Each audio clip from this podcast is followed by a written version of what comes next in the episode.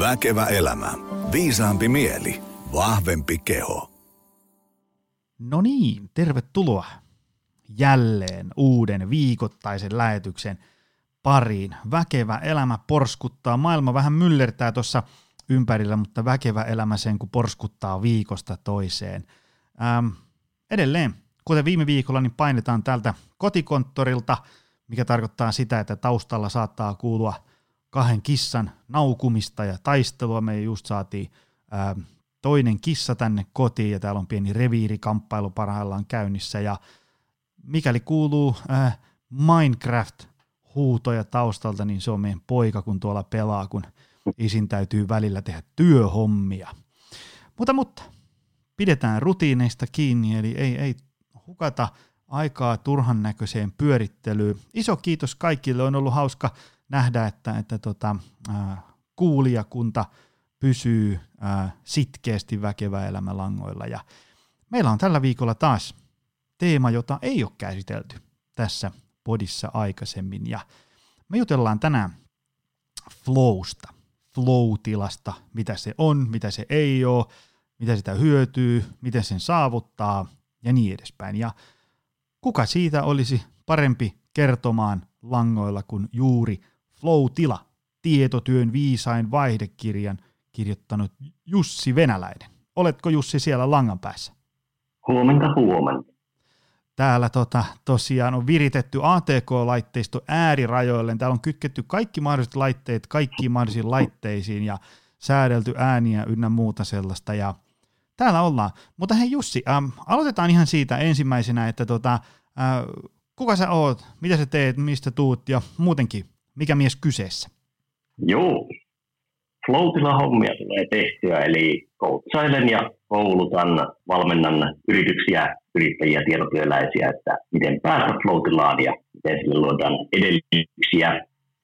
Ja se, että mistä tulen tähän hommaan, niin tota, on ainakin joskus tullut oltua aika kiiretuskovainen ja tuli paljon paukutettua hirveällä paahdolla menemään tuossa muutama vuosi sitten tai kymmenenkin vuotta sitten, niin paljon hommia, ja sitten kun jossain vaiheessa oli kuusi firmaakin pystyssä, tai ollut tässä kymmenen vuoden aikana, niin sitten tuota, kalenteri oli yllättäen aika täynnä, ja sitten aloin miettimään, että tähän pitää saada jotain järkeä tähän touhuun, ei voi vaan paukuttaa lisää tunteja, niin sitten aloin vähän tutkia tuottavuutta ja tehokkuutta, itsensä kehittymistä, hyvinvoinnisetta ja sitä polkua. Tutkaillut kymmenen vuotta ja viimeiset kaksi vuotta siitä käyttäessä sitten päädyin Flow-tilan polulle, ja se oli niin syvä ja leveä teema, että sitten otin sen tavallaan sellaiseksi pääjutuksi. Tuota, sen parissa nyt on tuota, pääasiassa tietyn työn puolella, mutta ehkä jatkossa vähän myös tuolla urheilun ja taiteen kentillä. Tämä on mihin tie vie. Mahtavaa. Tota, me avataan suoraan tämä Flow-tilan äh, matopurkki. Äh, sehän tulee nykyään vastaan, niin kuin Flow-tila ja sen aikaansaannokset niin kuin urheilussa ja työssä ja milloin missäkin. Äh, niin, niin tota, lähdetään nyt ihan ensimmäisenä, että mistä siinä niin kuin on kyse. Se tulee hyvin usein vastaan, mutta sitten jos tavallaan niin kuin joku tuossa, niin itsekin niin tavallaan tiedän, mistä siinä on kyse, mutta jos tuosta nyt joku tulisi ja nykäisi hihasta, että hei, avaa nyt vähän, mikä se flow-tila on, niin kyllä se ensimmäinen oli, että mm, tuota, ootas nyt hetki, että se tavallaan se on vähän semmoinen hähmäinen. Eli aloitetaan nyt siitä, että, että mitä se on ja mistä siinä on kyse.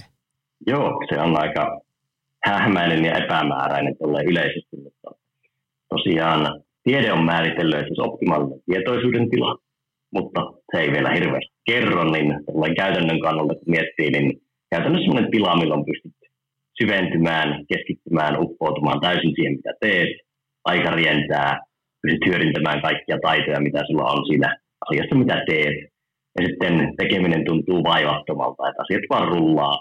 Et jos miettii jotain vaikka loistavia työpäiviä, niin silloin on yleensä oltu ainakin hetken aikaa jonkin tason loussa. Ja sitten ehkä tuohon vielä semmoisena määritelmän jatkona, niin kyseessä ei ole tosiaan semmoinen yksi tietty tila, vaan se on asteittaista. Että on olemassa semmoinen kevyempi mikroflow ja sitten on olemassa syvempi makroflow, mihin pääsee sitten, kun on esimerkiksi tosi taitava jossain asiassa, että vaikka taiteilijat ja urheilijat mutta usein vaikka tietotyössä, treenailussa, meditaatiossa ihmiset kokee sitä mikroflowta.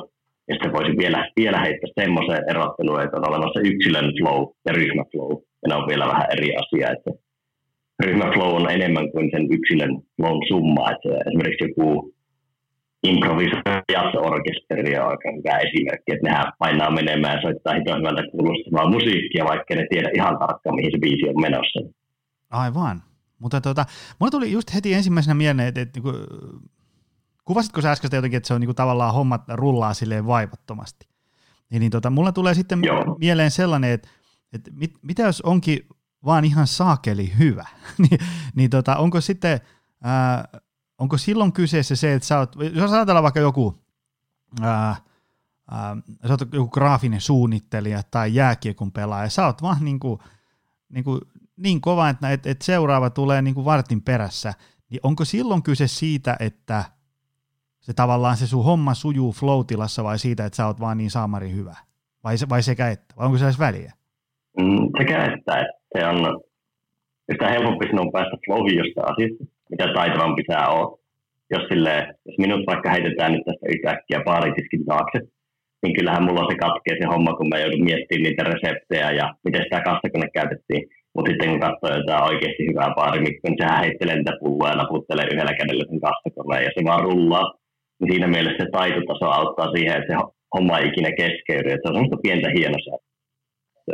Siinä mielessä se taitotaso antaa pohjan sille hyvälle flowlle. Mutta voisi tietysti olla jo tilanne, että joku on niin supertaitava, että sillä ei mitään haastetta, että jos joku Jarkko Nieminen pistetään vaikka meitä kahtakin vastaan mennistä pelaamaan, niin sille ei välttämättä riitä haastetta siinä. Se voi sitten tuntua vähän liian helpolta, jos ei silleen pääse niin hyvin flowun. Mutta jos se voi itse vähän katsoa sitä haastetta ja haastaa itseensä, niin sitten on aika hyvä flown edellytykset osaa hommaa. Onko flow niin kuin joku sellainen, että, että tavallaan me voidaan sanoa, että, että niin kuin, no nyt napsahti flow-tila päälle, vai, vai miten sitä, kun se on tavallaan niin kuin aika paljon abstraktimpi kuin viisisataa grammaa kasviksia tai satasen penkki, ne on niin kuin hyvin selkeitä, että nyt me ollaan syöty puoli kiloa kasviksia tai saatiin satanen penkistä, mutta flow-tila ikään kuin, onko se semmoinen vähän niin kuin semmoinen niin kuin jatkuma, semmoinen portaaton tila, että se ei vaan niin kuin naksahda binäärisesti päälle, vai miten se menee?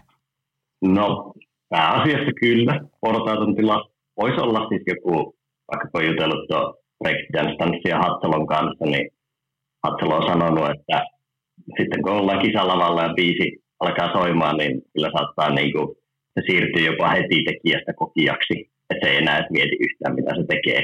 Mutta tämä on aika harvinaista tolleen niin, kuin, niin sanotusti taviksella. Että yleensä se on sellainen niin poron tila, johon vähän niin kuin syvennytään tekemisen kautta. Se vaikka tietotyössä, niin heti on flowssa naputtamassa, vaan vaatii vähän vaikka syttymistä silleen, että kirjoitus lähtee luistamaan.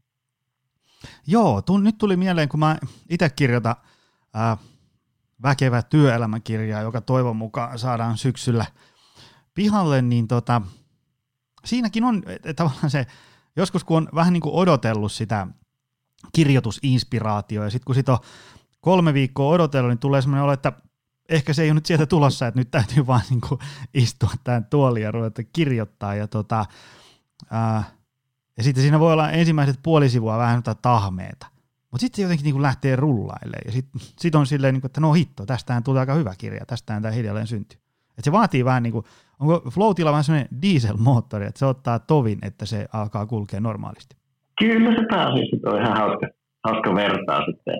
Tai sitten jos miettii vaikka, sä lähdet juoksee pitkää lenkkiä, niin harvoinhan ne ekat kymmenen viisitoista minuuttia saa kovin niin kuin leskeitä. Mä en tiedä sitten mitenkä tolleen oikeasti hyvää kuntoisella, kellä juoksu rullaa, mutta ainakin kun itse lähtee, niin ei se ihan niin kuin helppoa, vaivatonta ole se ekat vartti. Mutta sitten alkaa jo vähän kroppa lämpää ja se alkaa sille jo luistaa se juoksu. Siinä on ehkä yksi esimerkki. Ja sitten tuohon itse vastaan vielä, jatkan, jatko vastaan sitä aiempaan kysymykseen, että voiko sanoa, että se napsahti päälle, niin sitä ei ole aika vaikea erottaa, että mikä on flow, kun ei ole semmoista selkeää fysiologista mittaria, ehkä aivoaalto, aivosähkökäyrästä voisi jotain tulkita, mutta ei ole oikein ulkoista mittaria, kuten vaikka ne kasvikset voidaan punnita, niin se on semmoinen aika subjektiivinen kokemus kuitenkin sitten arvioida, ja yleensä sitä pystyy arvioimaan jälkikäteen. Ei kannata liikaa, että lähtee analysoimaan sillä flown aikana, että miten tässä nyt ollaan. No joo, mä just mietin, että tuossa just ennen kuin sanoit, niin, niin jos, jos miettii jotain omia flow-tilojen häivähdyksiä, niin kyllä ne on enemmän ollut sellaisia niin kuin, tavallaan sitten niin kuin jälkikäteen miettii, että kylläpäs muuten rullasi aika mukavasti, meni silleen vaivattomasti.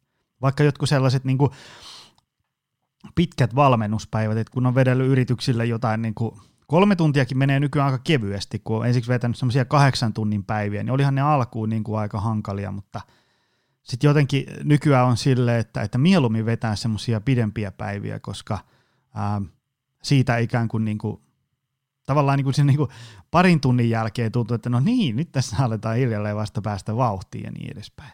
Että joo, se kyllä niin kuin tuntuu olevan semmoinen, niin kuin, että tavallaan ei voi silleen, että nyt mä rupean runnoon itteni flow-tilaa, vai voiko? Vai onko se semmoinen vähän niin kuin tavallaan, jos, jos miettii vaikka meditaatio- ja mindfulness-harjoituksia, niin jos on käsittänyt oikein, niin sitä ei voi niinku, tavallaan, mitä enemmän sitä yrittää runnoa sitä mieltä rauhoittumaan tai, tai mitä enemmän yrittää niinku, tavallaan hampaat irvessä vääntää mindfulness- tai meditaatioharjoitusta, niin sitä huonommin se sujuu. Tai siis ikään kuin niinku, se ei ole se tarkoitus, vaan ikään kuin niinku siitä tulee semmoista vaivatonta.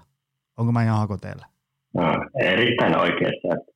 Ainut poikkeus, mitä keksi on, ehkä jotkut fyysiset, keholliset tekemiset voisi olla sellaisia, että jos vaikka otetaan lumilauta alle ja heitetään rinteeseen tai sitten joku vaikka menisi tuonne vaikka lukkopainimaan molskille, niin voi olla, että se kehollinen tekeminen tarjoaa vähän niin, kuin niin paljon riskiä ja keskittymistä, että pääsisi flowhun. Tietysti vaihtoehtona, että päädyt pakennetaan taiselle tilaan, mutta se voi tavallaan vähän niin kuin pakottaa.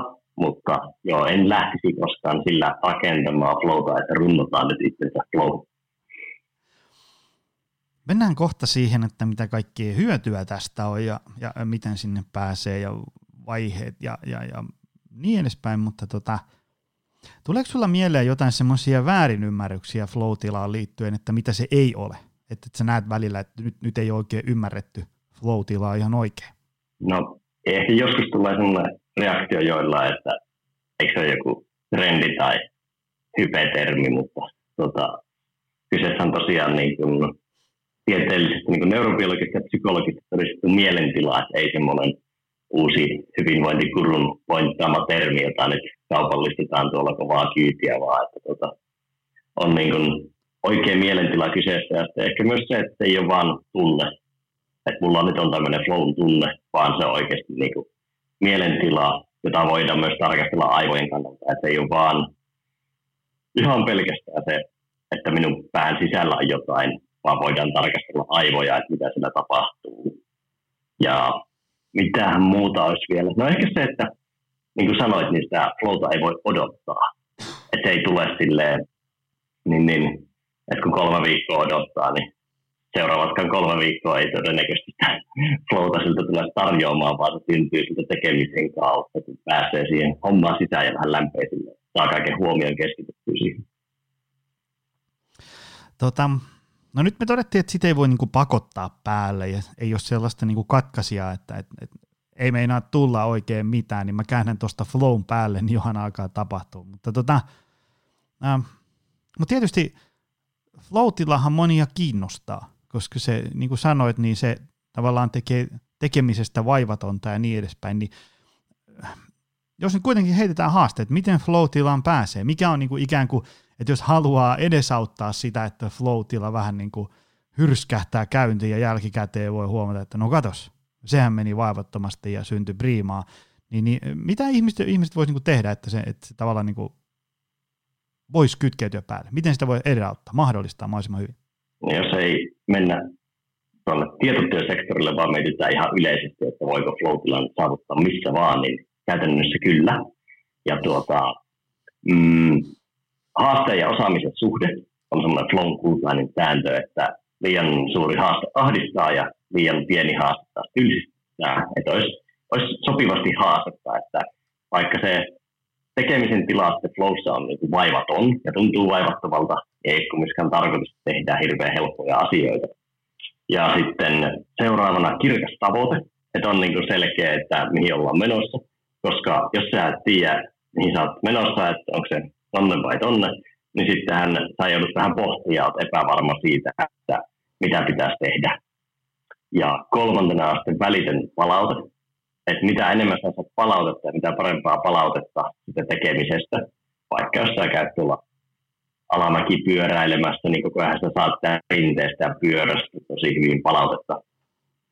Ja sitten neljäntenä keskittynyt huomioon, eli mitä paremmin pystyy pitämään huomioon ja keskittymään sinne asiassa, sitä paremmat edellytykset on flowlle. Eli käytännössä nuo neljä olisi sellaiset niin kuin tietynlainen resepti flow-tilaan missä tahansa asiassa. Mulla tuli nyt mieleen sellainen, nyt tässä kun tuon äskeisen mainittit, niin äm, voiko flow-tila, mulla tuli mieleen, kun siis niin kuin flow-tilaan se usein liitetään siihen, että joku vaikka koodaa jotain softaa ja sitten niin se kuuden tunnin päästä syntyi jotain maagista tai, tai joku hiihti viisikymmentä kilsaa tai, tai tavallaan niin kuin jääkiekkopelissä tiimi pelasi flown saattelemana. Mut, eli tavallaan niinku aika tämmöisiä pitkäkestoisia juttuja. Mut onko sulla tietoa siitä, että onko niinku, voiko flow-tilaan päästä ikään kuin niinku, tavallaan, että jos sä oot vaikka kuulantyöntäjä tai pituushyppäjä, se, että sun suoritus kestää, tiedätkö, niinku alkukeskittymisestä maaliin, niin luokkaa kymmenen sekuntia. Kyllä sinne voi. Sittenhän sinne puhutaan ehkä enemmän semmoista pitkän tähtäimen preppaamisesta, että kyllähän se kuulantyöntäjäkin yrittää tai sataa sen juoksia ja tyhjentää mielen ja olla niin, että ei se mieti liikaa, koska se tietoinen ajattelu on aina, liikatietoinen ajattelu on poispäin siltä flow-tilasta. Kyllähän sä pyrit preppaamaan semmoisen mielentilan ja kehon tilan, että sä oot rentoja, vaan sen teet mitä sä osaat, koska sitä kuullaan on kumminkin putattu menemään yleensä niin kuin muutaman kymmenen tuhatta kertaa, niin ei sitä tarvii liikaa miettiä siinä itse ringissä. Niin. Mutta se on... Sanoisin, että kuulantyöntäjällä ei ehkä hirveästi ehdi syntyä syvää flow-tilaan, mutta sataisen juoksijalla varmaan, koska se lähtö on niin hiton kovaa keskittyminen ja siinä. Ja sitten kun sä pääset vauhtiin, niin kyllähän se aika kovaa lähtee rullaamaan, että voltti painaa menemään. Siinä varmaan jonkun verran flow-tilaan pääsee.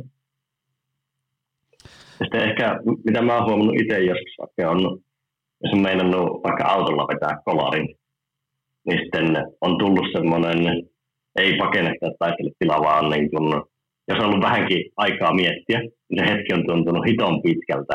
Ja se on niin kun syntynyt tosi nopeasti. Ja mulla on ollut kaikki vaihtoehdot käytössä, että ajanko vastaantulijoiden kaistalle, ei, sieltä tulee auto, mutta oja on tosi syvä ja siellä on vähän betonia. Ja sitten, että vedänkö tuosta lyhtypylvää niin auton välistä. No sitten se on onnistunut tyyppisesti. Tässä vielä ollaan. Niin ehkä tämmöisessä onnettomuustilanteessa tai joskus vaikka polkupyörillä alamäkiä on vetänyt semmoiset lipaat, että on tavallaan jopa ollut flow-tilassa enemmän rakennettu taistelutilassa. Siinä mielessä joskus voi syntyä tosi nopeasti. No aivan. Tuota, sä kerroit äsken se, sen nelikohtaisen reseptin flow-tilaan pääsemiseen, niin tuota, ähm, heitä jotain konkreettisia esimerkkejä. Jos ajatellaan, että mä oon vaikka... Äh, Mä oon tietotyöläinen, riippumatta siitä, että no ajatellaan, että mä haluan vaikka saada jonkun projektin valmiiksi, joka kestää nyt vaikka kolme kuukautta. Niin mitä mun pitäisi tehdä ajatellen sitä äskeistä reseptiikkaa, mitä annoit, niin mitä olisi niinku ihan semmoisia konkreettisia, että saadaan vähän niinku lisää lihaa luiden ympärille, että mitä mun pitäisi niinku tehdä? Puhuit niistä niinku tavoitteista ne, ja niin edespäin. Ne. Joo. Tota, jos purkaa tuota vähän, niin... Sillä nelikentän kautta, mitä itse tulee aika harvoin tehtyä, mutta voin, voin tässä lennosta heittää, niin yleensä se haasteen ja osaamisen suhde on kohdillaan. Yleensä vaikka firmoissa tehdään asioita, mitä osataan tai mitä justi just osataan, niin sitä ei tarvitse hirveästi miettiä. Ja sitten kirkas tavoite on sitten taas se, että joo, sillä on hyvä olla iso tavoite, mutta tärkeämpää flown kannalta minun mielestä on aina se just se tekemisen tavoite, että vaikka nyt tehdään podcastia. Mä oon hoitanut asiat niin, että mulla ei tule mitään häiriötä tästä ulkopuolelta. Et nimenomaan se fokus on siinä tekemisessä, ja sitten minä tiedän, mitä tässä tehdään.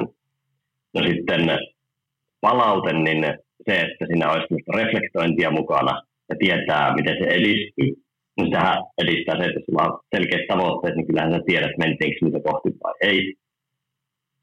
Ja sitten siellä keskittymisen puolella niin mennään aika paljon tuommoiseen viisaan työhön ja keskittymiseen, että on just työrauha, ei hirveästi melua, pystyisi keskittyä yhteen asiaan ja ylipäätään tuossa niin kuin suunnittelu, että päivät olisi mietitty, rytmitetty fiksusti, koska onhan siinä se, että kun tehdään vaikka jotain pitempää projektia, niin kun sä voit tehdä kaksikymmentä tuntia duunia päivässä, mutta eihän ne kaikki tunnit ole samanlaisia, vaan siellä jotkut on arvokkaampia tietynlaiseen tekemiseen.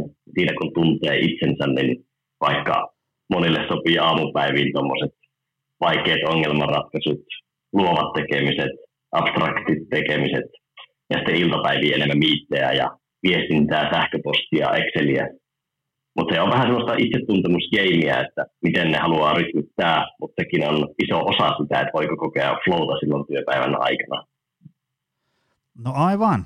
Mulle tuli just mieleen se, että kun tässä on nyt mennyt useampi päivä kotikonttorilla ja äm, työjonossa odottaa aika monta asiaa, mitkä ikään kuin, niin kuin hyötyisi tosi paljon, jos, jos saisi niin kuin flow-tilan päälle ja syntyisi priimaa, niin tota, tosiaan sitten jos sitä päivää ei ole semmoista niin kuin varsinaisesti asetettu semmoista tavoitetta, päivää ei ole rytmitetty, niin sitten se voi olla helposti sellaista, että aamulla herää, juo kupin kahvia, sitten tyhjentää pari sähköpostia, no sitten katsoo vähän Netflixiä, sitten syö vähän aamupalaa, sitten vähän avaa projektikaavioa, ää, sitten tyhjentää pari sähköpostia, sitten vähän Netflixiä, sitten käy vähän ulkona. Se on tavallaan sitten, sitten kello on illalla. Korona-uutisia sinne väliin. Niin, niin, niin, niin, ja vähän riitelee Twitterissä jostain. Niin sitten sitä helposti tulee sellainen, että, että niinku, tavallaan oli niinku kauhea tohina, päivän lopussa on aika puhki, mutta sitten jos katsoo taaksepäin, että mitä ikään kuin syntyi jotain lisäarvoa, niin aika vähän. Ei ole tavallaan, niin kuin, että siinä mielessä se tavoitteen asettaminen ja suunnittelu on niin kuin aika oleellisessa roolissa.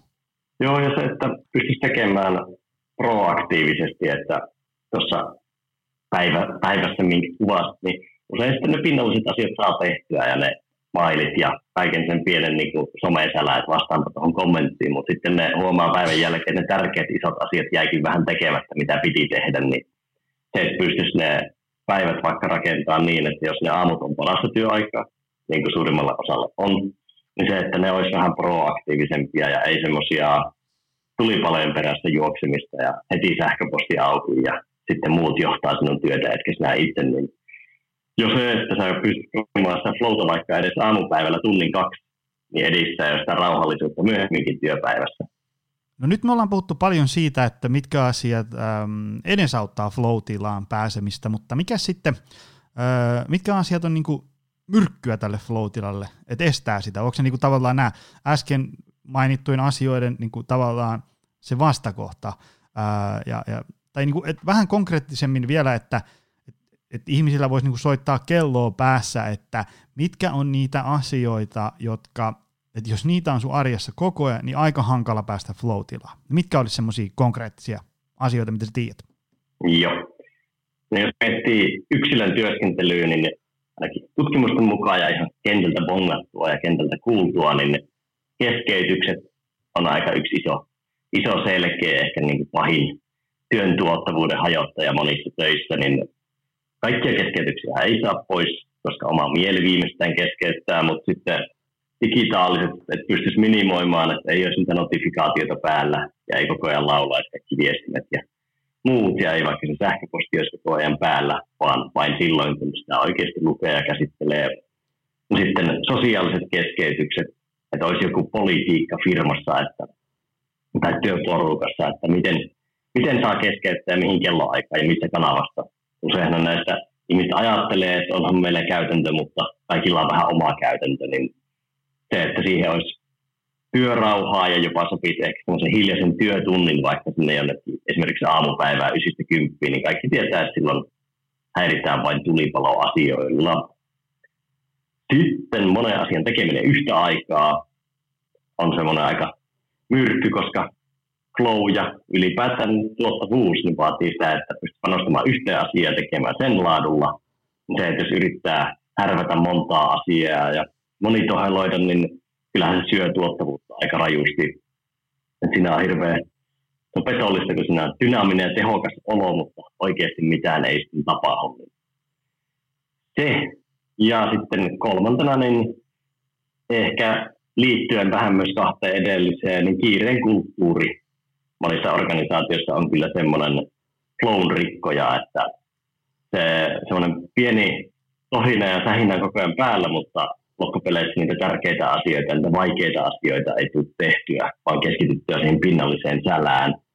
Niin nuo kolme on semmoiset niin kuin selkeimmät kentällä bongatut haasteet tuossa flowssa ja tuottavuudessa. Aika paha homma, kun se kuulostaa ihan semmoiselta normaalilta avokonttorilta. Näinpä. Hei, tota, mä surffailin sitä sun kirjaa läpi, että mä en ole ehtinyt ihan vielä lukeen kannesta kanteen, mutta siellä oli niinku tämmöisiä flown vaiheita, eli ta- siinä on niinku neljä vaihetta. Avaatko vähän sitä, koska se, se tuo niinku, tavallaan ihmiset vois ehkä niinku paremmin niinku, ikään kuin ymmärtää sitä, että, että, että tavallaan, että onko kenties ehkä ollut joskus flow-tilassa, tai, tai sitten voi niinku todeta silleen, että hei, nyt oli muuten flow-sessio, ja sitten miettiä sen pohjalta, että tota, ähm, Niin kuin, että, että, että, mitä asioita edelsi sitä, että, että mä päädyin siihen hyvään flow-tilaan ja sain priimaa aikaiseksi? Joo, eli neljä vaihetta, ponnistelu, rentoutus, flow ja palautuminen. Ja ponnistelu on just tuota, mitä vähän aiemmin puhuttiinkin, että tekemisen kautta, että ei tavallaan se, ja se ponnisteluvaihe tuntuu myös vähän stressaavalta ja puristavalta, ei sitä tarvitse puristaa yli, mutta niin, että joutuu kumminkin tekemään, ja sen tekeminen ei välttämättä ole vaivatonta. Oli se sitten tietotyössä tai juoksulenkillä tai jaliskentällä, niin ei se välttämättä, se huippusyörityskyky ei niin kuin synny ihan heti, vaan pikku lämmittelyn jälkeen. Sitten kun se haaste on, tai on päässyt just sopivaan haasteen ja osaamisen suhteeseen ja homma alkaa sujumaan, niin sitten voi seurata rentoutus, tai sitten joskus pitää myös ottaa tauko, niin että aivot tavallaan vähän niin kuin päästää irti, voisi näin kuvailla, menemättä mihinkään välittää ainepuolen syvyyksiin, niin tuota, tulee semmoinen rentoutusreaktio tai rentoutusrefleksi, ja sitten aivot siirtyy flowhun niin, tai varsinaiseen flow-tilaan, että meidän aivojen etu, aivolohkon aktiivisuus vähenee, eli käytännössä tietoinen ajattelu vähän vähenee, ja me pystytään toimimaan paremmin niin kuin intuitiivisemmin ja vähän niin kuin alitajunnan sisältövirtaa läpi, että jos sä osaat sen asian, niin ei tarvitse miettiä. Ja sitten viimeisenä on palautuminen, ja tosiaan ei flow ei ole mikään, vaikka maagiselta tilalta kuulostaa, niin ei, ei kumoa hyvinvoinnin perusperiaatteita, että niin, niin vaatii sekä fyysistä että mentaalista palautumista, riippuen vähän, mitä on tehty. Ja vielä siihen rentoutusvaiheeseen täydennän sen verran, että joskus voi olla tilanne, että tekeminen vaan ahdistaa ja painaa, ja ei vaan synny sitä flow-tilaa, vaan se tuntuu vähän stressaavalta, niin sitten on hyvä ottaa mieli pois sitä ongelmasta, joko pitämällä ihan pikku breikki tai mahdollisesti vähän pitempikin, että joku vaikka Albert Einstein kävi soutamassa takapihan järvellä ja sitten tota, Thomas Edison otti pikkupäikkäreitä, mutta voi olla, että riittää niin ihan parin minuutinkin tauko siihen, että aivot ottaa semmoisen pikkulevon ja sä voit päästä flowhun sen jälkeen. Et tuo, tutkimuksissa tuo rentoutusvaihe on vielä pikkasen epäselvä, mutta no, tuo on niin kuin tämän hetken paras tieto niistä vaiheista. Onko sitten... Äh... Sä itse tuossa mainit, että sä puuhastelet tämän ähm, teeman ympärillä niin kuin useissa eri äh, niin kuin sektoreilla, mutta onko niin kuin, voiko flow-tilaa kokea ikään kuin ihan kaikki ja ihan kaikessa, vai onko se vaan niin kuin harvojen herkkua? Mä tarkoitan sitä, että, että esimerkiksi, niin kuin, mä muistan, hitsi kun mä en muista, joku ähm, jääkiekkoilija on siitä. Miksi musta tuntuu, että se oli Jere Karalahti? Olisi joskus muinoin sanonut, että flow-tila tuntuu vähän sellaiselta, niin kuin sä pelasit niin kuin pleikkarilla N H L ja kaikki vaan onnistuu. Tiedätkö, joskus tulee sellaisia, niin kuin, että, että niin kuin, tiedätkö, niin kuin, tuntuu, että käy säkä ja, ja, ja sitten jos lähtee huono syöttö, niin sekin menee perille ja roiskasee vähän sinne päin, sekin meni maaliin ja, ja niin kuin, tavallaan semmoinen, niin kuin, että itsekin ihmettelee, että mitä täällä tapahtuu. Mutta onko se flow-tila niin kuin, sitten vaan ikään kuin tämmöisen niin kuin, ää, kansainvälisen tason huippu-urheilijan juttu vai, vai, tai, tai jonkun seitsemän tuntisen sinfoniakonserton säveltäjän juttu vai, vai voiko se olla ikään kuin ihan tämmöinen, että mä niinku siivoilen kotona tai, tai niin edespäin. O, o, onko se niinku kaikkien heiniä? Kyllä se on kaikkien heiniä, että jokainen on kokenut joskus flowta ja suuri osa kokee ehkä sellaista pientä flow-hetkeä päivittäin, että voi olla vaikka työmatka pyöräile tai niitä hetkiä vähän niin kuin tulee ja niitä ei välttämättä tajua, mutta ne on usein semmoisia aika rientää hetkiä ja se hommat vaan sujuu ja ne ehkä jää vähän niin kuin huomaamatta siellä arjessa. Et kyllä niitä kaikki kokee, mutta sitten totta kai on tosiaan ne kaikkein syvimmät flow-tilat on semmoisia, missä ihminen kokee, että siirtyy tekijästä kokijaksi. Et sä vaan tarkkailet, mitä sille tapahtuu. Että vaikka breakdance-tanssijat saattaa olla tanssilattialla silleen, että ne ei itse tee tietoisesti mitään. Se, ne vaan antaa niin sanotusti luovuuden kukkia vähän niin kuin kehon tehdä mitään vaan. Tai sitten vaikka pianisti Olli Mustonen on sanonut, että en minä soita musiikkia, musiikki soittaa minua. Niin ihan tommosiin tiloihin ei usein pääse, ellei ole kova taitotaso. Mutta niin kuin yleisesti ottaen, niin kyllä se flow on kaikkien herkkua. No aika kiva. Sehän kuulostaa aika tämmöiseltä niin kuin lohduttavalta ajatukselta, että se ei ole vaan niin kuin, että se tavallaan, sun pitää olla riittävän hyvä siihen tavallaan niin kuin nakkiin, mikä siinä edessä odottaa. Että et se voi olla niin kuin huippujääkiekkoilijalle joku N H L-finaalimatsi ja sitten tavallaan tämmöiselle meikäläisen kaltaiselle tavalliselle sukankuluttajalle se voi olla joku tavallaan kaksituhattakaksikymmentäyksi yritysstrategian hahmottelu tai joku tällainen. Eli se tavallaan, niin kuin, että kuinka haastava suhteessa omaan taitotasoon se homma on. Ei liian vaikea, mutta ei liian helppo. Joo, ja kyllä sitä tasoa voi usein säätää, että vaikka sulla olisi helppo tehtävä, niin voit sä yrittää tehdä sen nopeammin ja paremmin. Että periaatteessa helppoakin tehtävää voi muuttaa vaikeammaksi usein, että sinä säätövaraa ja joo, on tulee. Flow on niin synnyn oikeus, että kaikilla on niin biologisesti koodattu kyky siihen. Niin, niin kaikilla, kaikilla on arsenaali siihen jo valmiiksi. Kyllä vaikka lapset on tosi hyvä esimerkki, että sä annat vaikka lelufiguurin käteen, niin kohtaa aika tiippi leikki on, mielikuvitusleikki on pystyssä. Että ehkä aikuisilla vähän tökkii tuossa, että menee liikaa tietoisen ajattelun puolelle, mutta lapset pystyy monesti pääsemään flowhun aika herkästi. Ei, niin kun, jos yhtään lasten parissa viettää aikaa, niin sitä näkee niitä flow-kokemuksia aika monta kertaa päivässä, jopa, jopa kymmeniä kertaa. Kyllä vaan. Mä oon ite, mikähän, kukahan, mulle tulee aina mieleen tämmöisiä joidenkin ihmisten sanontoja, että mä en muista yhtään kenenkään. Olisikohan se ollut semmoinen äh, lastentarhahoitaja, joka muinen sanoi, että, että lasten leikeissä usein yhdistävä tekijä on se, että siinä ei ole niinku sellaista ikään kuin semmoista päätepistettä eikä maalia. Se on ikään kuin, niin kuin yhtäkkiä alkaa joku leikki. Jos vaikka miettii meidän pojan kanssa tuossa niin kuin hiekkalaatikolla, niin tavallaan saattaa olla, että ei ole mitään tekemistä. Sitten näkee auton, sitten yhtäkkiä alkaa joku leikki, ja sitten se tavallaan niin kuin, se leikki vaan niin kuin etenee ja etenee ja etenee, ja siinä ei ole niin kuin minkäänlaista semmoista päätepistettä, kunnes vaan jossain kohtaa pitää lähteä vaikka syömään. Ja se on niin kuin mielenkiintoista kyllä seurata siitä vierestä, että, että tavallaan kuinka voi ikään kuin, niin kuin vähän niin kuin uppoutua johonkin tavallaan tosi arkiseen asiaan ihan yhtäkkiä.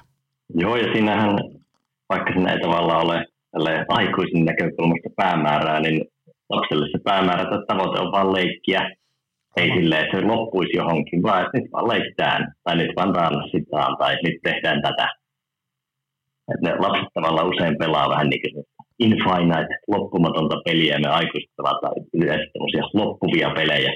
Että nyt on tavoite tämä ja sitten se loppuu. Aivan, aivan. Et meillä on tämä projekti ja tavoite on tämä ja se päättyy tossa ja niin edespäin. Tai meillä on nyt tunnin palaveri ja tavoitteena on tämä ja niin edespäin. Toisin kuin lapsilla on vaan, että nyt alkaa leikkiä ja sitten se vaan jatkuu. Sitten se jatkuu ehkä seuraavana päivänä uudestaan. Tota, mulla heräsi semmoinen ajatus, että Me ollaan nyt tässä jo vähän kuvattu, että, että miltä flow-tila tuntuu, äh, varsinkin niin kuin yleisellä tasolla, että ihminen ikään kuin tavallaan päätyy sen oman tekemisensä vähän niin kuin sivusta katsojaksi tai semmoiseksi, niin kuin, että asiat vaan tapahtuu ja niin edespäin. Ähm, tuleeko sulla mieleen jotain semmoisia anekdootteja, tavallaan, kun ihmiset on kuvannut jossain, niin kuin, että, että, että tein tällaisia asioita, niin kuin tavallaan, että, että miltä se tuntui ja, ja vähän niin kuin äskeinen jääkiekko-esimerkki, että tavallaan pelasi lätkää ja vaan niin kuin kaikki vaan niin kuin napsahti paikalle. Tuleeko sulla mieleen jotain semmoisia tarinoita, mitä olet niin kuin kirjaa kirjoittaessa tullut vastaan, että, että joku kuvasi, että tälleen flow minun arjessani manifestoitu? Joo, siitä löytyy tosi paljon erilaisia kuvauksia. Tässä äsken just vaikka tuo Olli Mustosen pianotarina, mutta mm, itselle se on sellainen, ja mitä tosi moni muukin kuvailee, niin se ajan rientäminen, mutta sitten myös semmoinen vähän niin kuin kuplan tunne, vähän niin kuin omassa kuplassa, ja tulee tehtyä siinä sitä hommaa, mitä ikinä tekeekään, olisi urheilu tai taide tai vaikka kirjoittaminen, niin se pystyy niin kuin, vähän niin kuin kaikki muu maailma sulkeutuu, ja jos ei tule mietittyä huomisen huolia tai eilisen murheita, vaan on niin kuin kaikki fokus ja muu siinä tekemisestä. No sitten ehkä vaikka surfareilla on sitten, niin aika moni puhuu siitä, että ne tuntee, että ne olisi yhtä meren kanssa. Ja tämä on ihan hauskaa, että moni on ajatellut näin monta kymmentä vuotta, mutta ne on kehalleet puhua siitä vasta kaksituhattakymmenen-luvulla, ettei niitä leimattaisi hörheiksi. Mutta samaan kalliokiipeilijöillä myös, että hekin kokee, että ne saattaa tuntua, että olisi yhtä sen kallion kanssa, kun kaikki muu unohtuu ja sitten vaan niin kun, tulee vaan harpottua käsillä ja jaloilla niitä liikkeitä ilman, että miettii liikaa. Ja sitten no moni ehkä kokee sen semmoiseksi niin kuin intuition tai luovuuden tilaksi varsinkin, jotka tekee enemmän käsillä tai tekee taiteellisempia asioita, niin semmoinen niin kuin pystyy saamaan semmoisia luovia ratkaisuja aikaiseksi, mitä ei vaan mullon saa. Että siinä ei ole semmoista liikaa miettimistä välissä, vaan asioita vaan tapahtuu. Ja ehkä tommoinen konkreettinen esimerkki voisi olla vaikka freestyle-räppärit, että kun eihän niillä ole, jos pistää YouTubeen vaikka freestyle-räppiä, niin huomaa, että siinä ei ole hirveästi aikaa miettiä, että mitä sillä sanotaan. Niin tuota, niitähän pitää puhua vaan sitä, mitä silkisuuhun tuo. Niin siinä on aika hyvä esimerkki siitä, että mitä, mitä flowsta voi saada aikaiseksi. Niin, niin tuossa nyt on pieni kasa esimerkkejä. Ja ehkä vielä semmoinen heitto, että vaikka jääkiekossa ehkä ryhmäflown kannalta, niin esimerkkinä se, että jotkut, joku vaikka tietty ketju, kuka on pelannut yhdessä pitkän aikaa, niin nehän vähän niin kuin osaa ennustaa, missä se pelikaveri on, vaikkei ne näe. Sitten ne vaan syöttää sinne maalin edustalle ja siellä se selänteen lapa on jäässä, vaikka et sä tiedä varmuudella, mutta sä osaat vaan ennustaa sitä pelikaverista. Niin tuo voisi olla yksi semmoinen kuvaus, että pystyy niin olemaan tavallaan sekä tosi hyvin läsnä, että myös tekemään tosi luovia ratkaisuja, mitä ei ehkä ajattelemalla pystyisi tekemään, ainakaan niin nopeasti. Joo, sitä usein katsoo sille, kun äm, seuraa jotain koosteita vaikka N H L:stä tai, tai S M-liigasta ja, tai niin kuin vaikka maailmalta jalkapallosta, niin se on sellaista niin kuin maagista, että se tyyppi ei ikään kuin, niin kuin on vaikea sanoa, että mistä se tiesi, että tonne kannattaa se kiekko tai pallo heittää, ja sitten se vaan niin kuin palaset loksa, loksaati kohdalla, niin se on vähän niin kuin katsoisi jotain niin kuin huipputetriksen pelaajan vääntöä, ja sitä vaan niin kuin tämmöinen tavallinen kuolevainen haukkoo happea siinä vieressä. Hei, mulla tuli mieleen sitten, kun sä mainitsit seinäkiipeilyä. Oletko sä nähnyt Netflixissä sen dokumentin, sen Free Solo, missä se tyyppi kiipee seinään? Joo.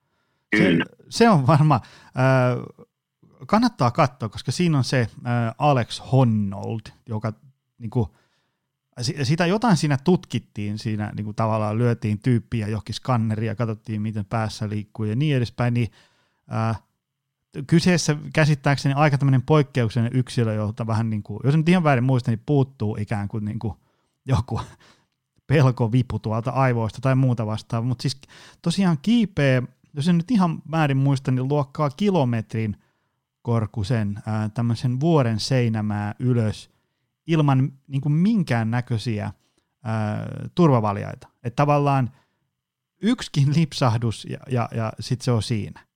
Niin, se on erittäin, erittäin vaikuttava dokumentti, koska sitä haastatellaan sitä tyyppiä siinä, se kertoo tavallaan sitä valmistautumisesta ja, ja niin edespäin, ja sitten siitä päivästä, kun se sitten painaa meneen sinne. Oletko sä nähnyt sen? Mitä tykkäsit? Joo, se oli, se oli kiinnostava. Ja sitten mä ehkä odotin, että kun yleensähän tuolla kiipeilijäpiirissä aika semmoista bohemia rentoa porukkaa, niin se olikin tuota, yllättävän introvertti kaveri se honnut, mutta osaltaan se on varmaan myös syy, tai se on vähän niin kuin, no syytä vai seurausta, mutta niin, niin, että se on vähän tunnetasolla jäyhä. Sillähän puuttuu, niin kuin tämä Manteli Tumake oli sille, mistä melko koetaan, niin sillä ei ollut paljon yhtään aktiivisuutta, ihan sama mitä sille teki. Niin, en ole miettinyt tuota niin tarkkaan aiemmin, mutta tota, on se tavallaan flown edistäjä, kun se ei koe niin paljon pelkoa, niin se pystyy ottamaan ehkä aika isoja haasteita, mitä muut ei välttämättä uskaltaisi. Taisi olla silleen, että se El Capitan niin kuin toiseksi nopein aika, mikä se on kiivetty soolona, on joku kuusi tuntia, niin sehän veti sen puolentoista tuntia. Joo, se oli ei joku niin kuin ihan uskomaton. Kategoriassa. Joo, ja sitten sitä katsoi sitä kiipeilyä silleen, niin kuin, että, että, että se, se meni jotenkin niin kuin, tiedätkö, täysin niin kuin yli semmoisen tavallisen ihmisen käsityksen, että, että mitä toi tyyppi tekee. Tietysti kun usein katsoo jotain, että joku hyppää jostain korkealta kallion kielekkeeltä veteen kuusitoista voltilla ja on sillä, että niin kuin, wow, miten rohkea tuossa voi käydä hassusti. Mutta tämä oli jotenkin niin kuin ihan ulkona sektorista tämän kaverin se, se painaminen, kun se siinä monesti niin kuin katsottiin tavallaan silleen, että kun sä olit niin kuin jonkun isovarpaan ja kolmen sormen niin kuin tavallaan välisessä otteessa kiinni siinä seinässä ja, ja, ja sitten tavallaan ei olisi tarvinnut kuin joku vähän jotain kosteutta siihen tai muuta vastaavaa, niin oho, olisi käynyt hassusti. Joo, ja onhan se vaikka, että seinä on niin, kiipeily ei ole niin ehkä iso urheilulaji tai silleen kilpailu-urheilulaji, mutta kyllähän se sen Honnoldin veto on niin kuin kautta historian maailman kovimpia urheilusuorituksia. Ehkä tälleen muotoilisin, heittäisin jopa, että kovin. Kannattaa kurkata se, niin saa vähän käsitystä, että mitä se kaveri siellä teki. Joo, joo. Melkein sanoi, että Netflix kannattaa ottaa pelkästäänkin jo sen takia. Free solo sieltä auki. Tuota... Saattaa löytyä Yle Areenasta itse asiassa. Muistaakseni, oh, että sen näin. Saatan muistaa ihan väärin, mutta voi olla, että löytyy. Joo. Tuota, sun kirjassa oli tämmöinen väliotsikko, kolikon kaksi puolta, jossa on kuvattu ikään kuin flow-tilan niin kuin varjopuolia. Mitä, mitä se tarkoittaa? Avaa vähän. Pääkuvio, tai silleen, eihän mikään asia ole absoluuttisesti hyvää, niin kaikilla on jotain varjopuolia. Niitä, niitä halusin sinne avata, niin kuluttavuus on semmoinen yksi selkeä, että jos nyt hirveän innokkaana painaa, vaikka esimerkiksi muutamat pelifirmat saattaa olla semmoisia, tai ei vaan muutamat, vaan aika, aika monet, niin siellä painetaan tosi kovalla intohimolla hirveän pitkää päivää. Ja sitten jos työpaikalla on sanottu, että pitää lopettaa kahdeksan tuntia, niin moni jää työpaikalle koodaa omia projekteja tai jatkaa kotona. Niin sitten siinä vaatii sitä palautumista ja sitten ylipäätänsä ehkä niin kuin flow ei tavallaan itsestään kuluta loppuun, mutta flow huonon elämänhallinnan kanssa voi olla vähän tuhoisaa. Että aika moni artistihan on vähän semmoinen, että Nyt, nyt on vähän karu yleistys, mutta niin joillain artisteilla on sitä, että vaahdetaan neljä päivää putkeen juunia, just just nukutaan sen verran, mikä on pakko. Ja sitten ollaan niin kuin ihan puhki pari viikkoa, jopa kuukausi. Et sitten on semmoinen niin kuin liika flow-innostus, ja sitten kun se on päällä, niin ei malteta sitten pitää huolta muista asioista. Niin silleen, just se, että ei kumoa hyvinvoinnin perusperiaatteita, mutta voi olla kuluttavaa, jos sitä kokee tosi paljon. Ja no sitten voisi olla koukuttavaa, mutta sekin on lähinnä, että mitä tekee. Et ehkä jonkun, jos on vaikka kokee hirveästi flowta vedonlyönnissä tai kasinolla, se voisi olla ehkä vähän muuta elämää haittaavaa. Tai sitten jos ehkä tämmöinen niin ekstriimurheilijoita vaikka tämmöistä liitopukusetit, missä olet vähän niin kuin liito-orava ja painot menemään, niin aika riskialtista, niin moni kokee heistä, että ovat tavallaan vähän niin kuin, ei koukussa adrenaliiniin, vaan koukussa siihen flown tunteeseen, että elämä ei oikein tunnu miltään. Se voi olla muuta elämää haittavaa, mutta jos nyt puhutaan tälleen niin kuin vaikka joogasta tai neulomisesta tai tietotyöstä, niin se ei ihan silleen, ei siihen hirveän helposti koukkuun jää. Et se ei ole niin kuin relevantti huoli useimmille. Nuo on semmoiset niin isoimmat haittapuolet, mitä voi sitten flowsta olla.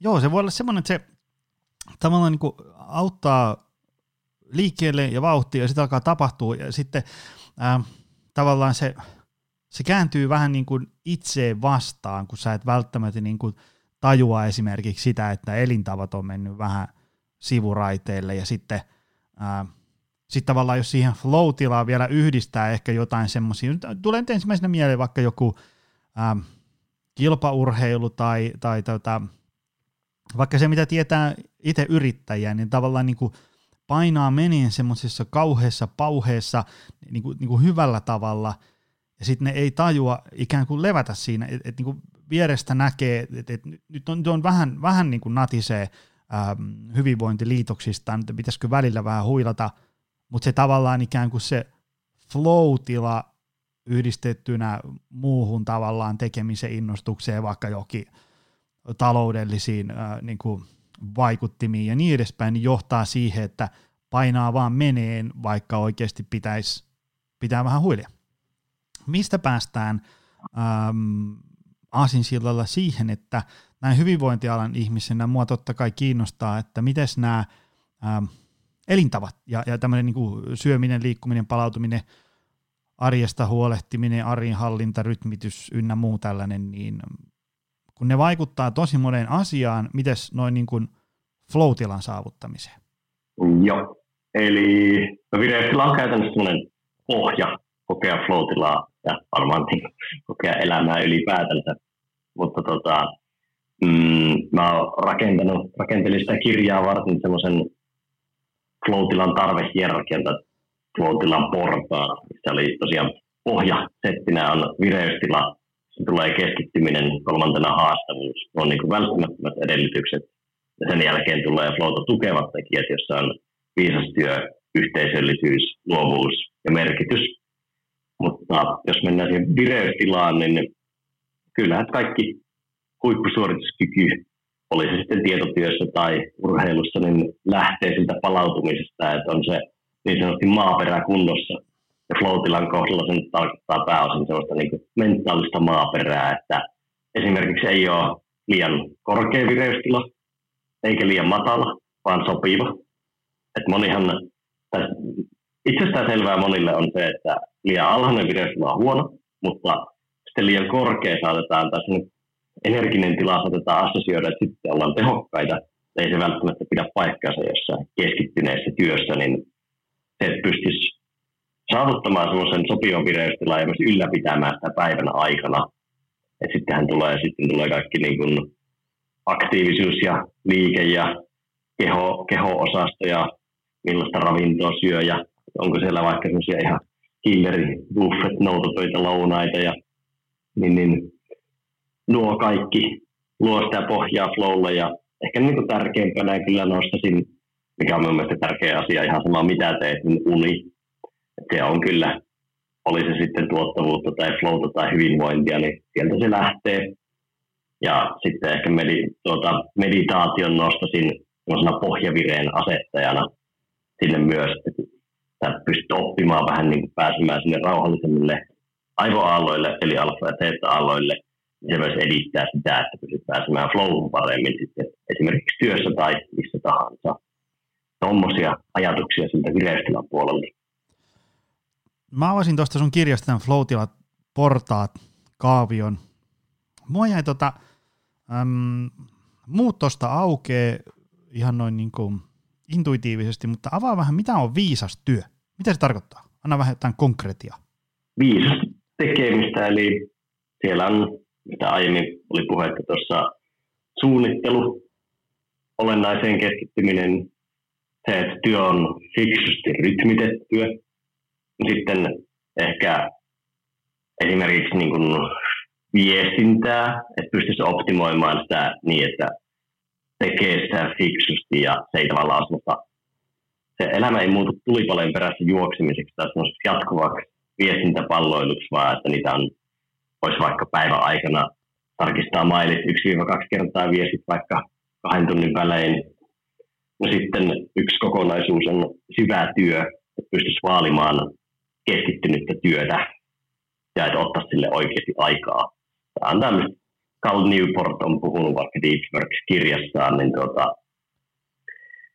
Cal, Cal tai Newportin ajatuksia paljon siihen myös toistellut tai liittänyt flowhun, että pystyisi olemaan kaikilla semmoista keskittynyttä työaikaa, niin pystyy tekemään vaikeita asioita ja saamaan laatua aikaa. Niin nuo kaikki esimerkiksi ja viisaan työn alla. Tähän loppuun, loppua kohden mä haluaisin vielä semmoisen tiivistää, että tota, ää, nyt kun me ollaan puhuttu, millä flow-tilaan pääsee, miten sinne ei pääse, äm, ää, mikä on sen ikään kuin vaiheet ja, ja portaat ja, ja niin edespäin, niin, niin tota, mutta ennen kaikkea sitten kiinnostaa myös se, niin kuin, että, että mitä siitä hyötyy. Onko se, niin kuin, ää, jos mä kirjoitan kirjaa ja, ja mä kirjoitan tämmöinen niin kuin kolme kautta viisi tasoisen kirjan, niin jos mä kirjoitan sitä flow-tilassa mahdollisimman paljon, niin syntyykö niin kuin neljä kautta viisi? Tekeekö urheilija enemmän maaleja vai, vai niin kuin, mitä, mitä siitä hyötyy? Tavallaan niin kuin yleensä, kun ihminen saa kiinni, että et, et, et, mitä siitä voisi olla hyötyä itselle, äm, niin sitten se alkaa kiinnostaa aina vähän enemmän. Niin, niin tota, summaisitko vielä, että et mit, mitä siitä on tavallaan niin kuin hyötyä tai iloa sille niin kuin tyypille itselleen tai sitten siihen yhteisölle, jossa hän kokee sitä flow-tilaa? Joo. Jos mietitään tietotyön kannalta, niin se on, joillekin taiteilijoillehan voi olla vaikka elinehto, ne ei pysty edes tuottaa sitä taidetta ilman, että ne on jonkin asteessa flow-tilassa. Mutta jos nyt mietitään tietotyötä, niin usein pystyy saamaan asioita kyllä tehtyä ilman flowta, mutta sitten flow auttaa tekemään niitä tehokkaammin, pystyy saamaan enemmän aikaan vähemmässä ajassa ja myös vähemmällä stressillä, että kun flow ei ole sinänsä niin kuin, sä menet tavallaan, pystyt työskentelemään rauhallisessa tilassa, mutta tehokkaasti hyödyntäen kaikkea osaamista, niin siinä vähemmän, vähemmän päästöjä, mutta pystyt silti ajamaan kovaa. Se on niin kuin, tavallaan vähän niin kuin voisi sanoa, semmoinen autossa niin kuin ehkä tuossa tai seiska vaihde voisi olla semmoinen niin kuin flow, että moni ajaa työelämässä kovaa, mutta liian pienellä vaihteella, ja sitten tulee päästöjä eli stressiä tuonne aivot tuottaa, niin tuoda, nyt pätkäs ihan täysin, mitä mä olin kertomassa. Ei se mitään, sitä on aina välillä liikkeellä, kun tunti vedetään teemasta, mutta, mutta jos ajatellaan, niin jos, jos miettii, että vaikka itse tässä niin kuin, ähm, duuni on aika paljon semmoista ikään kuin, niin kuin sisällön tuottamista, tavallaan, niin kuin, ja, että tavallaan niin kuin ihmisillä on se sitten videoita, podcastia, artikkeleita, kuitenkin tavallaan niin kuin pystyy niin kuin tuottamaan sisältöä ihmisille, jotka sen näkee, kuuntelee, lukee tai muutoin ja kokee siitä jotain niin kuin herätyksiä vaikka hyvinvoinnin näkökulmasta, niin ainakin itse alkoi kiinnostaa tämä flow pari numeroa enemmän, koska äm, se on kyllä totta, että, että sille niin kuin väkisin vääntämällä äm, ei oikein synny ihan hirveän hyvää priimaa. Kun ajattelin, vaikka mä oon nyt kirjoittanut satatuhatta merkkiä omaa kirjaa, eli luokkaa viisikymmentä sivua, niin, niin tota, sitten kun sitä alkaa lukea uudestaan, niin ky- kyllä siitä tekstistä näkee, mitkä on kirjoitettu väsyneenä hampaatirvessä ja mitkä silleen hyvin nukkuneena ää, rauhassa ja hyvällä meiningillä. Niin tavallaan jotenkin niin kuin kokee, että se, se flow-tila niin kuin selkeästi nostaa ikään kuin sitä ää, ennen kaikkea sitä, että minkä näköistä jälkeä syntyy. Minkälaisia ajatuksia sulla aiheesta? Joo, ja nyt, nyt, nyt muistan taas kysymyksenkin. Tuli, tuli mielenkiintoinen pätkäsi tuohon väliin. Joo, tuottavuus ja sitten tuo, mistä mainitsit, niin on, menee sinne luovuuden saralle, että pystyy ideoimaan paremmin. Flowssaan tavallaan vähän niin kuin se isompi idea-avaruus käytössä. Kyllä, jos miettii pakene- ja taistelitilasta, sillä on, tai taistelitilasta, sillä on yksi vaihtoehto. Flowssa sulla on niin kuin koko repertuaari ja sä pystyt käyttämään paljon luovemmin sitä osaamista, mitä on. Ja sitten, jos ei esimerkiksi ole kirjoittamisen virtuoosi, kuten en itsekään ole, niin huomaa just sen, että flowssa tulee kirjoitettua parempaa tekstiä. Ja sitten mm, motivaatio on parempi selkeästi, koska kyllä jos pystyt tuottamaan tai olemaan huippusuorituskyvyssä, niin kyllähän se motivoi ja pystyt haastamaan itseäsi paremmin. Ja sitten oppiminen paranee, koska sä pystyt olemaan paremmin läsnä, paremmin keskittymään, ottamaan enemmän informaatiota sisään ja käsittelemään sitä nopeammin. Oppiminen paranee. Ja sitten ehkä viimeisenä isona kokonaisuutena, mitä on tutkittu, niin ne ihmiset, ketkä kokee eniten flowta, riippumatta iästä, taloustilanteesta, kulttuurista, riippumatta oikeastaan yhtään mistään, niin eniten flowta kokevat ihmiset on myös onnellisimpia. Niin käytännössä joo, tuosta niin nelikko tuottavuus, luovuus, oppiminen, onnellisuus. Siinä on jo aika paljon perustetta, no niin flowsta on hyötyä. On se kumma, jos ei ala flow kiinnostaa. Tuota hei, äm, jos me nyt mietitään, että sulla olisi, sulle, mä en antaisi sulle tuntia aikaa jutella flowsta, vaan sun pitäisi tiivistää vaikka pari kolme kotiin viemistä ää, ihmisille flow-tilasta, niin mitkä ne olisi? Lähdetään siitä, että olisi se tekemisen tatsi, että lähtisi aina liikkeelle, vaikka olisi semmoinen, joskus jos on ihan romuna, niin sitten kannattaa miettiä, onko järkevää tehdä, mutta jos nyt miettii semmoista perustilannetta, että on vaikka vähän puoliväsynyt työpäivä tai on sille rajalla, että pitäisikin jotain työtehtävää tehdä, niin se, että kymmenen minuutin sääntö. Kokeile tehdä kymmenen minuuttia, päättää sen jälkeen, että haluatko tehdä vai ei. Niin mulla ainakin itse usein käy niin, että mä kymmenen minuutin jälkeen unohan koko kymmenen minuutin kuvion, ja mä vaan päässyt sisälle siihen tekemiseen, on vaan aloittanut. Se olisi ehkä ensimmäinen. No sitten toisena se, että jos mietitään tietotyötä ja flowta, niin ylipäätään, että ottaisi semmoisen viisaan työntekemisen tatsin ja kehittämisen tatsin sille työhön, että ei niin, että yrittää rumauttaa ja muuttaa kaiken kerralla.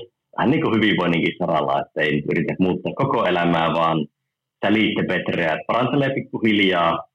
Se, että jatkuvasti pikkasen reflektoi ja miettii vaikka, miten niitä työpäiviä voisi rytmittää, mitä siellä voisi tehdä, koska silloin kun työnnellä organisaatiossa, niin ei voi itse päättää kaikkea, mutta kannattaa silti vaikuttaa siihen, mihin voi vaikuttaa.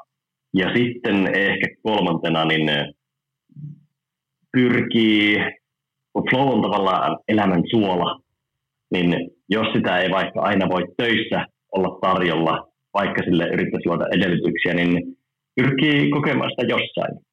Se, että jos se on vaikka etätöissä, niin vaikka olisi lapset kotona, voi olla, että ei pysty välttämättä työssä sitä kokemaan, niin pyrkisi kokemaan sitä vaikka sitten tauolla lasten kanssa leikkiessä. Tai sitten tolleen muuten arjessa pyrkisi löytämään niitä henkireikiä, koska usein ne asiat, missä ihmiset kokee eniten flowta, niin ne on niiden harrastuksia myös, koska ne tykkää sen asian tekemisestä ja kehittyy sinne tekemisestä ja haluaa myös tehdä sitä. Se, että pystyisi löytämään sinne arkeen niitä henkireikiä myös, eikä vain sitten tuunaa sitä työtä ja sen flowta, niin flown kokeminen kaikissa muodoissaan on kyllä hyvässä. Tuosta voisi olla kolmikko, millä lähtee liikkeelle. Vielä ennen kuin ruvetaan laittamaan nippu, niin ähm, miten tärkeä asia flown syntymiselle on se, että tykkää siitä, mistä tekee? Mietin siis lähinnä siitä, että jos joku vaikka Äh, on päätynyt harrastamaan jotain lajia, vaikka jos ajatellaan niin vaikka, että mä rupean runnoon kuin hullu tätä, jotta mun paino putoisi, ja, ja sitten ei välttämättä tykkää siitä, mitä tekee. Tai jos vaikka tekee töökseen jotain, mitä niin kuin vihaa, niin onko silloin maahku saada saavuttaa flow-tiloja? Kyllä se tunnepuoli aika paljon sillä taustalla vaikuttaa, että jos joku, vaikka työn tekeminen on just sitä, että on pakko tehdä töitä, että mä oon täällä pakon takia, niin eihän se hirveän hyvää pohjaa luo. Että se, sitä ehkä jos miettii isommasta kuvasta, niin jos sä koet sen tekemisen merkitykselliseksi, niin sittenhän sä oot paremmassa tilanteessa kokemaan sinne asian parissa myös flowta. Että se, ja sitten jos miettii sitä, että sä tykkäät sitä asiasta, niin sä yleensä myös haluat kehittyä siinä ja myös kehityt paremmin. Että onhan moni on vaikka lapsena aloittanut jonkun asian tai nuorena tai miksei aikuisena kiesti, kun on alkaneet kehittymään siitä, siinä ne alkaneet tykkäämään siitä, niin sitten ne kokee myös enemmän flowta, koska niiden taitotaso kasvaa. Kyllähän se suhtautuminen johonkin asiaan niin, ja se, että miten paljon sitä tykkää, niin helpottaa sitä, tai luo paremman maaperän ainakin flowlle, jos nyt ei välttämättä sen takia pääse flowhun vielä. Aivan. Hei, meidän kello näyttää suurin piirtein sitä luokkaa, että, että täytyisi ruveta laittaa hommaa nippuun, mutta heitä nyt vähän vielä. Mistä sun juttuja voi seurata ja, ja kirja nyt ainakin kannattaa hakea. Tämähän oli, mitä tässä on nyt tuossa surffailu kannesta kanteen, niin tässä on väännetty silleen, niin kuin, että jokainen tajuaa, mistä hommassa on kyse. Mutta löytääkö sut vaikka niin kuin jostain kanavista jossain? Kaikista somekanavista löytää Jussi Venäläinen tai Jussi Venäläinen. Ja sitten flow-akatemia piste fi löytyy minun flow-sisältöä. Löytyy myös se kirja, jos haluaa minua tukea, niin sieltä voisin, voisin hankkia. Me julkaistaan tosiaan joka viikko yksi podcasti, yksi videovinkki, yksi blogi ja yksi uutiskirja, niin Flow Academyn podcastiakin voi laittaa tilaukseen, jos tämmöisiä tykkää kuunnella. Ja sitten ehkä minusta enemmän löytyy tuolta Jussi Venäläinen. Noista kaikista kanavista niin tuota, tavoittaa meikäläisen tekemisiä. Mahtavuutta. Hei, kiitos tästä. Tämä oli, tämä oli mainio noin tunnin setti. Kiitos. Tämä on erittäin mukava olla mukana. Tämä on hauskaa, että kun kuuntelee jotain podcastia, niin se on ihan hauska metataso sitten olla siinä tavallaan. Vaikka nyt pääsekään teikäläisen studioon, mutta tämä oli tämmöinen etästudio. Kyllä, kyllä. Sillä mennään mitä on. Tuota, hei ja kiitos sulle, rakas kuulija, että kuuntelit tänne loppuun saakka ja ensi viikolla koitetaan taas uutta etälähetystä. Se on moro. Tutustu lisää aiheeseen optimal performance piste fi ja opcenteri piste fi.